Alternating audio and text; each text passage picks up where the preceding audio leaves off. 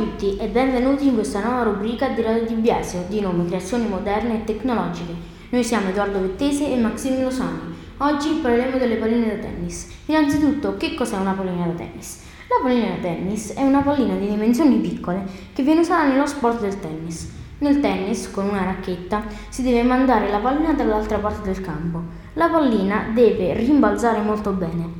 Al centro del campo c'è una rete. Se la pallina colpisce la rete, il punto va all'avversario. Come può un oggetto così piccolo e semplice ad essere tecnologico? Ve lo spiegheremo io e il mio compagno Maxime.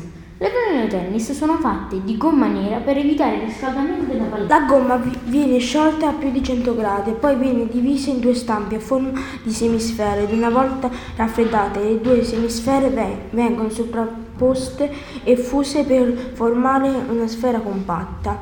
Ah, anche, anche, se non si nota, le palline sono vuote. Poi la pallina viene ricoperta da un feltro verde, rosso o giallo, a seconda della pallina in questione.